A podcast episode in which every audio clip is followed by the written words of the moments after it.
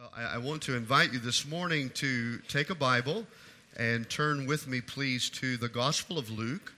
Uh, Luke uh, chapter 9 is where our study is this morning. Now, if you're new to the Bible, I want you to know that it's divided up into two sections.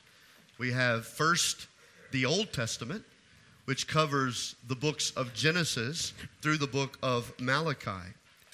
And then we have the New Testament, which is the second section of the Bible. And it begins with the Gospel of Matthew and continues all the way through to the book of Revelation.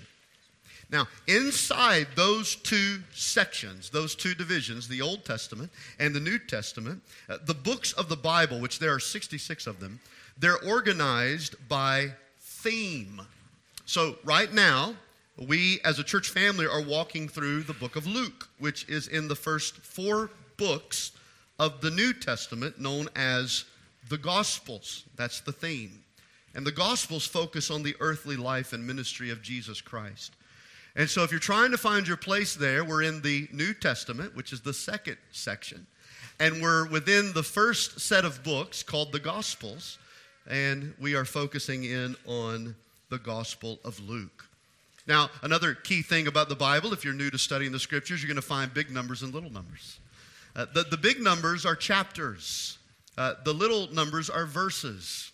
So if we say Luke chapter 9, you're going to find the chapter. And if we say we're going to begin at verse number 1, you'll find the verse. And that's how we know where we are collectively instead of uh, just spending hours trying to figure out where to find our place. So, Luke chapter 9 this morning, and I want you to understand that so as you begin to study your Bibles and learn how the, the Bible is laid out, you'll be able to easily follow its progression. Luke chapter 9 is where we are, and let's begin reading at verse number 1. And he called the twelve together and gave them power and authority over all demons and to cure diseases. And he sent them out to proclaim the kingdom of God and to heal. And he said to them, Take nothing for your journey no staff, no bag, nor bread, nor money, and do not have two tunics or two coats. And whatever house you enter, stay there, and from there depart. And wherever they do not receive you, when you leave that town, shake off the dust from your feet as a testimony against them. And they departed and went through the villages, preaching the gospel and healing everywhere.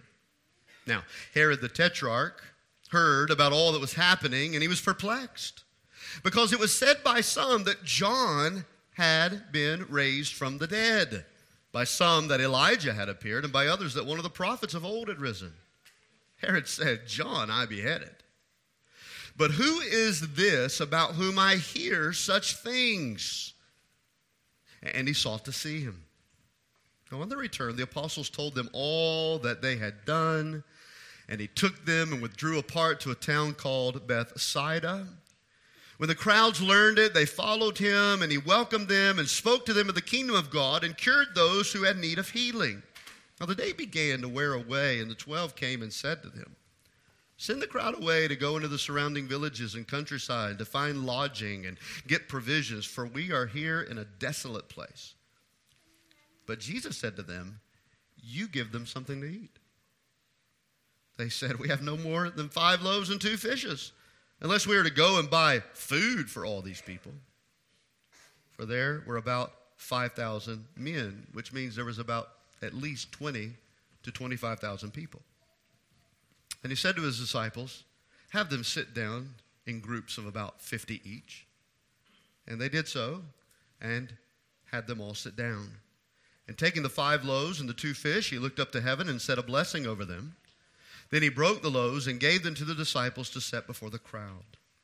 And they all ate and were satisfied. And what was left over was picked up 12 baskets of broken pieces. Now it happened that as he was praying alone, the disciples were with him, and he asked them, Who do the crowds say that I am? And they answered, John the Baptist. But others say Elijah, others that one of the prophets of old has risen. Then he said to them, But what do you say I am? And Peter answered, The Christ of God. Well, in our study of Luke's gospel, it would seem that we have just begun in terms of the time that Jesus has had so far with his 12 disciples. Was back in Luke chapter 5 uh, when he called his first disciples to follow him. It was in Luke chapter 6 when we see all 12 actually together in one group. And now, this morning, we're in Luke chapter 9. So we're, we're only three to four chapters removed from these 12 men being selected as Jesus' 12 apostles. Now, while not everything Luke gives us is chronological, some events he groups by theme, most of what Luke gives us is chronological. And we have a really good idea where we are in the timeline of Jesus' life and earthly ministry when we come to any chapter of the Gospel of Luke. And I'm saying all of this to tell you that we are about two years in from the point Jesus called his first disciples to follow him. So, so I know we're only a couple of chapters removed, but in the timeline, we're about two years in. Two years that these men have spent intimately with Jesus, learning from him, watching him, following him. And, and here's why I believe this is so significant. Because sometimes we rush the timing and training that is absolutely essential for us in order to do God's work effectively. For the first time, Jesus is preparing to send here in Luke chapter 9 his 12 apostles out on their own for a brief little mission. And this will be their first mission on their own without Jesus leading it. But not before they had spent at least two years simply learning and watching from their teacher. I just I just kind of want to begin here and mention this in passing just to encourage us all to be patient in what the Lord is doing in our lives. Study the lives of Abraham and Joseph and Moses and David, along with many, many others, and you'll find that each of them had a whole lot of waiting and growing before God put them where He had ultimately empowered and called them to be. Now, that kind of patience requires some things. It requires humility on our part, it requires submission to the plan and training of God. But if we are humble and if we are patient, in the end, we will be better for it and God will be more glorified because of it. Be patient. Don't rush the timing of God. Don't skip the training period. Two years. And for the first time, Jesus is saying, All right, this next couple of weeks, you're going to do this without me. But that little note in this passage is not the main focus. Since Luke began this gospel, he purposely set out to write this history of Jesus' life and ministry in such a fashion that we could have certainty about who Jesus is. Certainty. That's the word that he uses in the opening verses of Luke chapter 1. I am writing these things so that you will be certain about the truths of Jesus Christ. And Luke is able to write these things because that's exactly how Jesus conducted his life in ministry. He conducted his life in ministry in such a way that those who watched him and listened to him and followed him would have absolute certainty about who he is. Certainty. Not doubts, not confusions, certainty. And let me just be clear this morning that Jesus' identity is not determined by popular vote or the electoral college for that matter. His identity is rooted in eternity and it is revealed in Scripture. It is not your responsibility or mine to determine who we want Jesus to be. It is our responsibility to accept who he is as God's word reveals him to us. And Luke has revealed a lot to us about Jesus in these first eight chapters. We've seen and heard who Jesus is. Just think about these titles and these identities so far in our study since Luke chapter 1. We've seen Jesus as the Son of God, Savior, Christ the Lord, the salvation of God, Redeemer, God's beloved Son, the Lord God, the Holy One of God. He's the Lord of the Sabbath. And we just recently read in Luke chapter 8 that He's the Son of the Most High God. So, so far, this is who we've heard that Jesus is. We've also learned what Jesus has done since Luke chapter 1. He was born from a virgin. He astonished religious leaders at the age of 12. He perfectly and sinlessly overcame Satan's temptations. We've watched him cast out demons, heal all kinds of sickness, cause the paralyzed to walk. We've even watched him raise two people from the dead. We've seen him miraculously in a breath calm a storm. We've watched him fulfill ultimate scriptures, and the greatest thing is we've watched him forgive sins. Time won't even allow me to talk about this morning the powerful and revealing sermons that Jesus has been preaching since we've learned of him. Now, in all of this, what they're hearing about Jesus, what they're watching in Jesus, people are beginning to ask a very important question Who is this man? I mean, really? This is like nothing we've ever seen before or heard of before. Who, who is this? Remember, it was just at the end of Luke chapter 8 that the disciples had asked the same question after he calmed that deathly storm. Luke chapter 8, verse 25. Who is this that winds and water obey him? Who is this? And that's what we now see woven in Luke chapter 9. You have your Bible open? Look at verse 9, Luke chapter 9. This is Herod speaking. Who is this? Who is this about whom I hear such things? Look at verse 18. Jesus asks his disciples, Who do the crowds say that I am? Verse 20, Jesus again, Who do you say that I am? Can I tell you this morning, everybody look right here? That is the most important question you'll ever have to answer. Who do you say that he is? And you do have to answer it. You do. Everybody has to answer it, and it's the most important question you'll ever have to answer. Who do you say that Jesus is? Now, I want you to notice a couple things as we think about that. The, the, the first thing over this first nine verses that I wrote is that there are those who are cynical about Jesus. There are those who are cynical about Jesus. Now, as I've already mentioned, Luke 9 begins with the sending of the 12 on their first mission.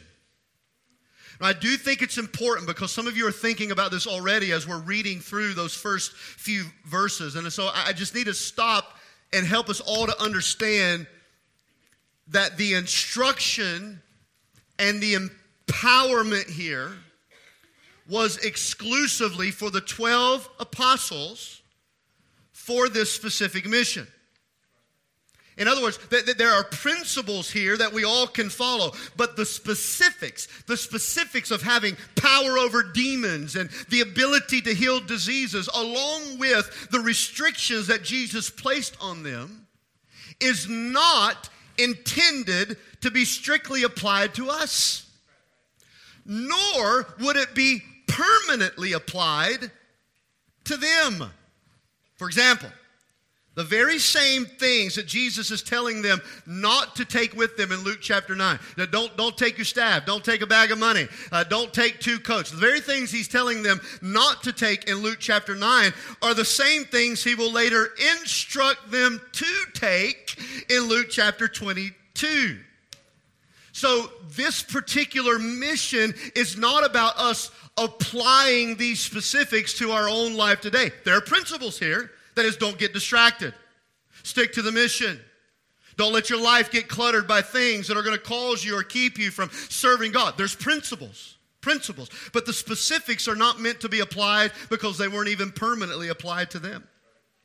This particular mission is still about their ongoing growth, it's still about their training. And what Jesus is doing with these instructions is he's teaching them how to be flexible, humble, to live in simplicity. I wonder, I wonder, is your life being lived in simplicity this morning? Well, I think we could probably answer that question if you don't know how many streaming accounts that you have on your bank, bank register right now. We're just paying for things we don't even know what we're paying for.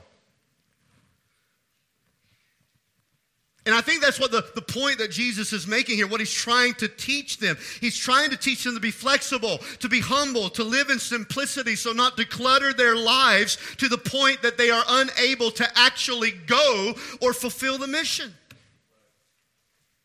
We have to pause and, and really examine our own lives in that from time to time. Have I managed my life in such a way that if God told me this morning on this Lord's Day, August the 13th, I want you to leave it all and go, could you even do that? Or are you so bound up with the clutters of material and financial things that there's no way you could fulfill the mission that God has designed for you? Again, he's going to take these restrictions off a little later. But like all of us in life, we need to learn some very important lessons so that later on we'll always depend upon Jesus. But let's not miss the main point. Verse 6. Verse 6 is the main point. They went everywhere preaching the gospel and healing the sick. That's what they were doing. They're going everywhere preaching the gospel and healing the sick. And it's, when it's within that context that we come to Herod Herod was the Roman king who presided over Israel. Remember, the Jews lived under Roman authority. And so Roman kings would set themselves up over the authority of Jewish people. And that's who Herod is. In verse 7, the Bible says that Herod heard. He heard. He heard about all that was happening. Well, what was happening? Verses 1 through 6, that's what was happening. He heard about all the healings. He heard about the casting out of the demons. He heard about the sermons they were preaching. And now he's got a question. He's heard a lot, and he's got a question. And the question is, verse 9 Who is this about whom I hear such things? They're out doing the ministry of the gospel, and Herod has a question about who Jesus is. Now, I love that whole scene because it's a reminder to me that everything about our preaching, everything about our worship, everything about our ministry to and for others should lead people to constantly consider who Jesus is. If I ever preach a message, a single sermon that doesn't call somebody to think about the identity of Jesus, then it was not a Christian sermon that I preached. What these apostles were doing was so filled with gospel. It was so filled with Jesus. It was all about Christ that Herod couldn't help to stop and say, Who is this they're preaching about? Who is this they're talking about? Who is it that they're doing all these things in his name? I need to know who is this? So the very fact that Herod is even asking this question is a positive, it's a positive acknowledgement that the disciples were effectively carrying out Christ's ministry. And friends, I want that to be said about us. I want so much to be effective in carrying out Christ's mission. I want every sermon, every song, every ministry endeavor we do, I want it to cause people to consider who Jesus is. Unfortunately, verse 7 tells us that Herod was perplexed, confused. Because the rumor is that John the Baptist is doing all these things. Who is this? Well, it's John the Baptist. He's come back from the come back from the dead. But if you'll notice here in the language, Herod emphatically, emphatically and without any emotional hesitation of regret says, I know it's not John because I killed him. I know it's not John. I'm the one who beheaded him. Now, Church Herod is a wicked man. And it's somewhat chilling to see him say this about John just so matter of factly. Think about what he's doing. He admits to killing a prophet of God and doesn't even blink about it. It's as if he's somewhat laughing. John the Baptist, ah, I killed that annoying little guy. I took his head off. And when you put that context within the perplexity of his emotions that he's experiencing, you'll discover very quickly that this is not a man who's confused and wants to know the truth. This is a man who is cynical toward Jesus. He's cynical toward Jesus. And his continued treatment of Jesus proves that. This was not an isolated situation. You don't have to turn there. We're going to get there eventually, maybe in the next few weeks, few months, a couple years, I don't know. But one day we're going to come to Luke chapter 13. And in Luke chapter 13 and verse 31, it says to Jesus, at that very hour, even Pharisees came to him and said, You need to get away from here. Herod wants to kill you. The same Herod. And then we read later in Luke 23 that Herod, with his soldiers, treated Jesus with contempt and mocked him. This is not a man who is perplexed and wants to know the truth. This is a man who's perplexed and is interested in doing the same thing to him that he did to John. He's cynical. And it's interesting at the end of verse 9 that Herod sought to see Jesus. Did you read that? Did you see that a moment ago? And Herod sought to see Jesus. I want you to think about that for a minute. He sought, the king, Herod, sought to see Jesus. Now, what king doesn't get what he wants? I mean, he's the king. He's the king. He can do anything that he wants to do. And if he really wanted to see Jesus, he could have made that happen. Mean he sought to see Jesus? Whether he wanted to do it by a force of soldiers or not, he could have seen Jesus if he wanted to. Now, we can respond to that in two different lights. One, we can say that Jesus didn't allow it to happen because of his unbelief. And perhaps that might be true. After all, it is faith that gives us access to Jesus. Or, and this is where I lean, that although Herod expressed a desire to see Jesus, he was really deep down inside just content and satisfied with being cynical toward him. Regardless, Herod rejected who Jesus is. And he rejected who Jesus is because of his hardened, cynical unbelief. And you know what? There may be some here this morning in the same capacity. I ask you who Jesus is, and you don't even care. Your heart is hardened toward him.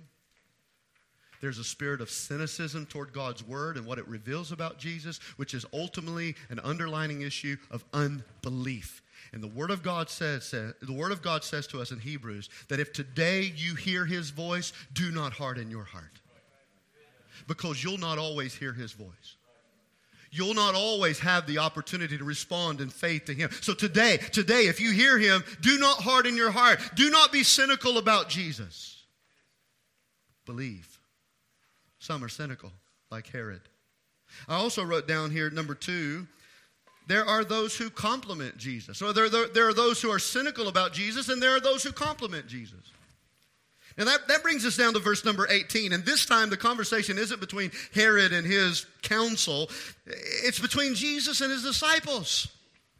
We read that Jesus had been praying, the disciples were with him, and then he asked them a question. Verse 18, look at it. Who do the crowds say that I am? Hey guys, I want you to tell me something. What are the people saying? What are they saying about me? After all, Jesus' ministry has literally been to thousands of people. I mentioned it a moment ago. In these ancient times when numbers were counted, they, they only counted the head of households. When it says 5,000 men, it was only the head of household. It's not counting the fact that there were wives present and children present. So the, the very least, the very least, we're talking about a huge number, not of 5,000, but 20 to 25,000 people that were gathered. And I believe that was a common thing and his disciples have been among those crowds doing ministries. They've been able to hear, they've been able to watch and see. So Jesus says, Who do they say I am? Of course, their response, look at it, verse 19. Well, John the Baptist, that's what they say. But others say Elijah, Others say that you're one of the prophets of old who've come back from the dead. And that's exactly what some were saying. In fact, that's the same answer that Herod had heard, right? You go back to verse 7. He says, Who is this? And his council, the people around him said, It's said by some that it's John, Herod, that he's been raised from the dead. But others are saying it's Elijah. Others are saying that one of the prophets of old have risen. Now, let me just say this. I want you to be able to grasp what's being said here from a purely human standpoint regarding Jesus. For Jewish people to think that you're John the Baptist or Elijah or Moses or Isaiah or Jeremiah, one of the old prophets, if someone compared you to them, that was a compliment from a pure human standpoint. These men were revered. If somebody said, We think it's Abraham, I mean, he's the father of the whole nation. No, no, it's Moses. He's the greatest leader we've had, ever had. No, no, it's David. He's the greatest king we've ever had. I mean, these, these are all compliments. These prophets of Israel, they're, they're greatly admired. They're greatly respected for how God had used them in declarative and miraculous ways. And you know, many today continue to compliment Jesus. They do. Maybe, you're this morning, you have no animosity toward Jesus. You're not cynical about him. In fact, you compliment him. Well, Jesus, who is he? He's a man of compassion, he's a man of high morals. Who is he? Well, here's what I think he is I, I think he was the greatest religious figure in history. Maybe your compliments sound like this he was a good teacher, he, he was a great prophet. Uh, maybe you even compliment the fact that he was a miracle worker. Perhaps you feel as if you've been complimenting him this morning by simply being here, like you did Jesus a favor by coming. It's Sunday morning. This is what Christians do. You know, I haven't been there in a while. We actually kind of done some bad stuff this week, so maybe we need to go to church and so Jesus can see that we've tipped him. You're here complimenting Jesus. No, no desire for him to be Lord. No, no exploring the reality of his true identity and its implications on your life and your marriage and your parenting and your holiness and your work and your future and, and all this kind of stuff. It's just, hey, I, I think he's a pretty good guy, a good prophet. He might actually be the one who saves us. So, you know what? As a compliment to him, I'm going to go to church this morning. As, as a compliment to him, I'm going to put something in the offering. As a compliment to him, I'm going to embrace what he stands for morally and religiously and vote the way that I think Jesus would vote. And we do all those things. We do all those things as a compliment to Jesus. But listen to me very clearly. To simply compliment him is not the same as knowing him. It's not the same. And it's not complimentary gifts or gestures that will remove God's wrath and condemnation on your life. Complimenting Jesus will never save your sinful soul. Why? Because he's more than a teacher. He's more than a prophet. He's more than a miracle worker. He's so much more than a religious figure or a moral champion. He is God and the one and only true Savior of our souls. And that's why I tucked in between these two little scenes in this story, the one about Herod and the one with Jesus, is this story of feeding the 5,000. And I know some of you are thinking, when is he ever going to get to that? If he hadn't got to that yet, we're going to be here forever this morning. I, tend to do it in brevity. So, what we have here is Luke intentionally putting this scene between these series of questions. And what he's doing here is showing us, us that throughout Jesus' ministry, everything he did and taught was to continue to reveal who he is to the people. I've been following Jesus since I was five years old. And one of the reasons why I faithfully come to church week after week and study my Bible and read books about Jesus is because every week of my life, even after all these years, I am still learning more about Jesus that I didn't know. So everything he does, every miracle, every, every sermon, he's, he's continuing to reveal who he is to the people. And among this massive crowd of people, Jesus comes to his disciples after they suggested that everybody go home because we're hungry. He says, Why do you want to send them home to McDonald's? You give them something to eat. I think it's a rather Interesting proposition. Almost like a double dog dare you. You give them something to eat. That's what I want you to do. I don't want you to send them away. I want you, I want you now to give them something to eat. He was telling them to do something that they had no power or ability to do. Twelve of them, not much. They're in a desolate place. There's no drive throughs nearby. And there's over 20,000 people.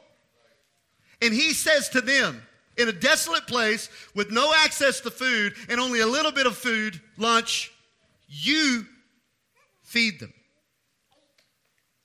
The Lord will often do this. He will often ask you and I to do things that we don't have the power to do. Don't for a single moment believe this notion that some people love to spread on their false social media feeds. That God will never give you more than you can handle. Listen to me right here. He often gives you more than you can handle. And some of you are experiencing that right now, and you're confused why you can't make sense all of this. Well, I thought God never gave us more than we can handle. Where'd you get that from?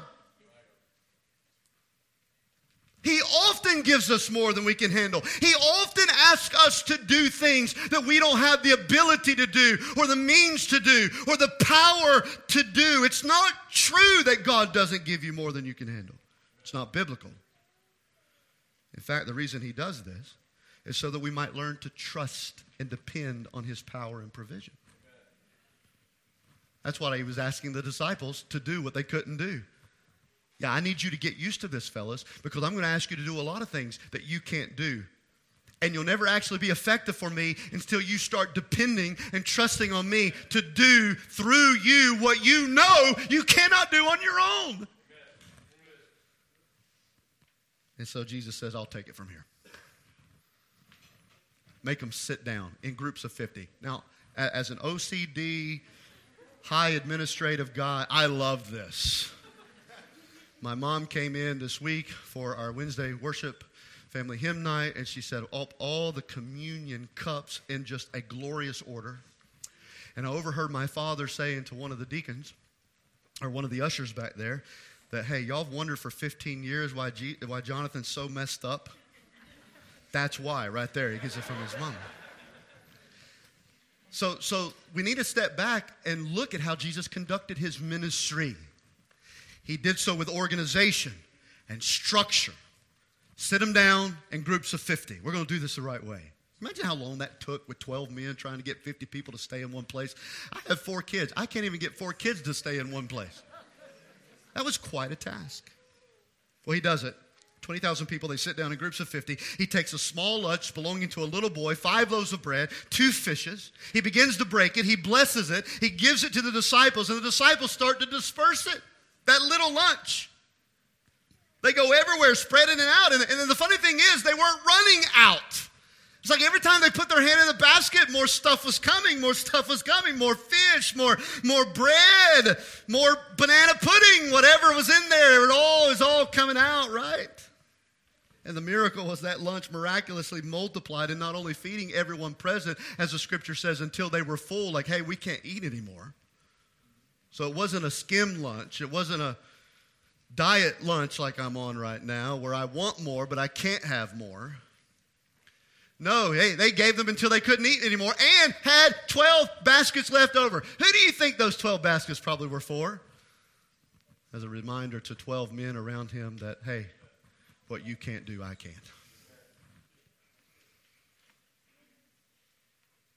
And once again, in this miracle, Jesus proves his identity.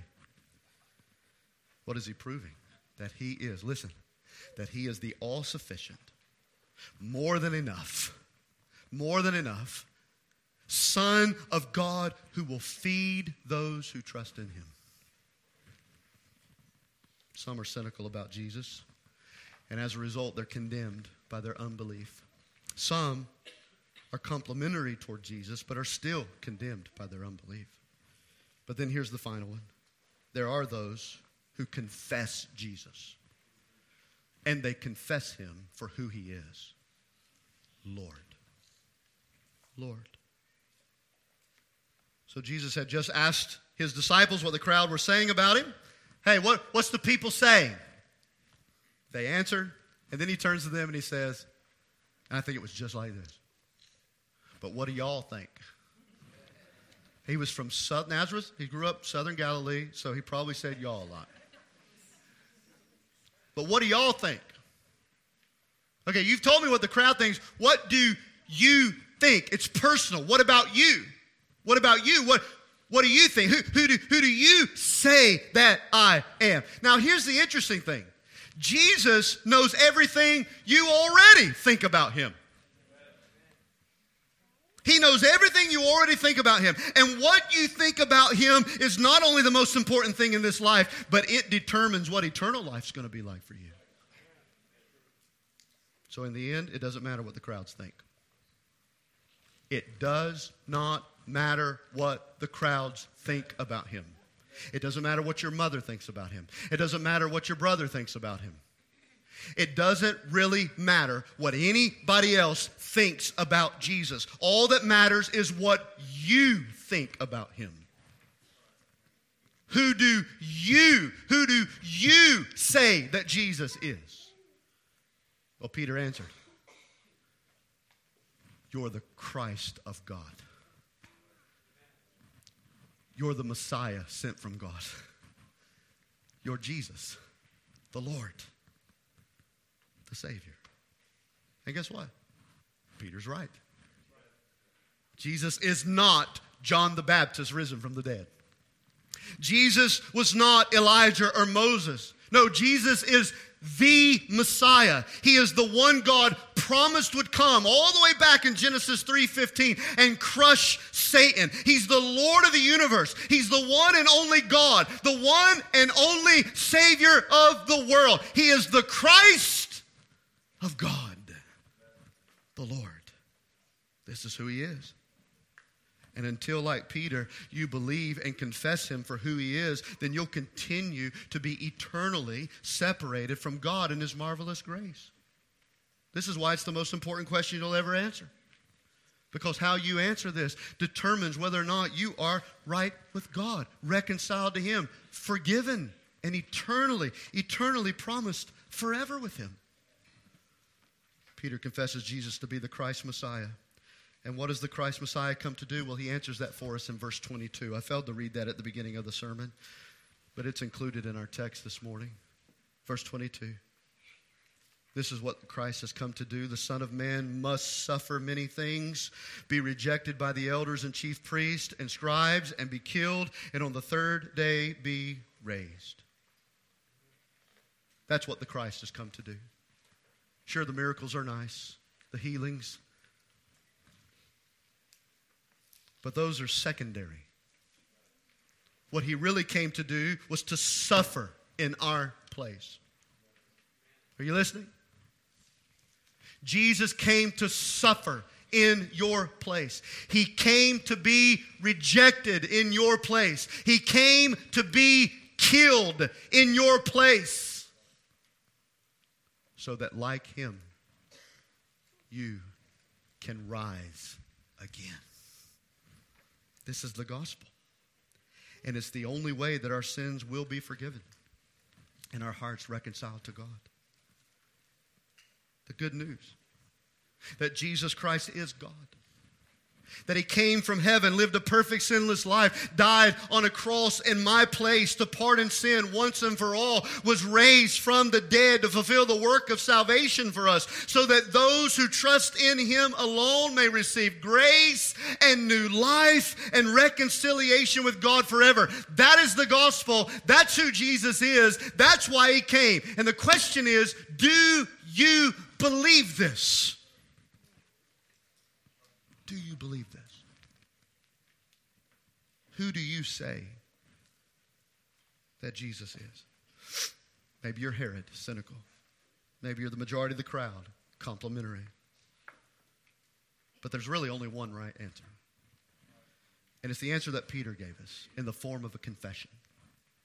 A confession from the heart, from the heart that publicly declares that Jesus Christ is the one true God and he died and rose again for our salvation, a confession that he is Lord and Savior. And without him, we have no hope. You say, well, Pastor, I don't, I don't think I, I know everything. That's okay. You may not know everything there is to know yet. I'm not even sure that I do. But start with what you do know. And if God is dealing with your heart, what you do know is that you are a sinner.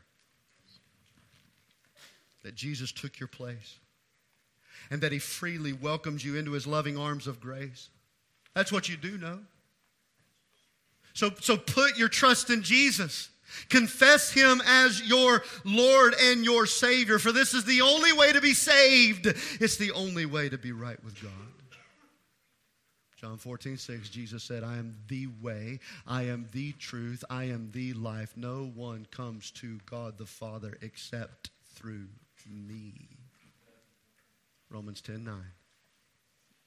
If you believe in your heart that God raised Jesus Christ from the dead, and confess that He is Lord, you will be saved. So the question is who do you say that He is? Let's stand together for prayer this morning.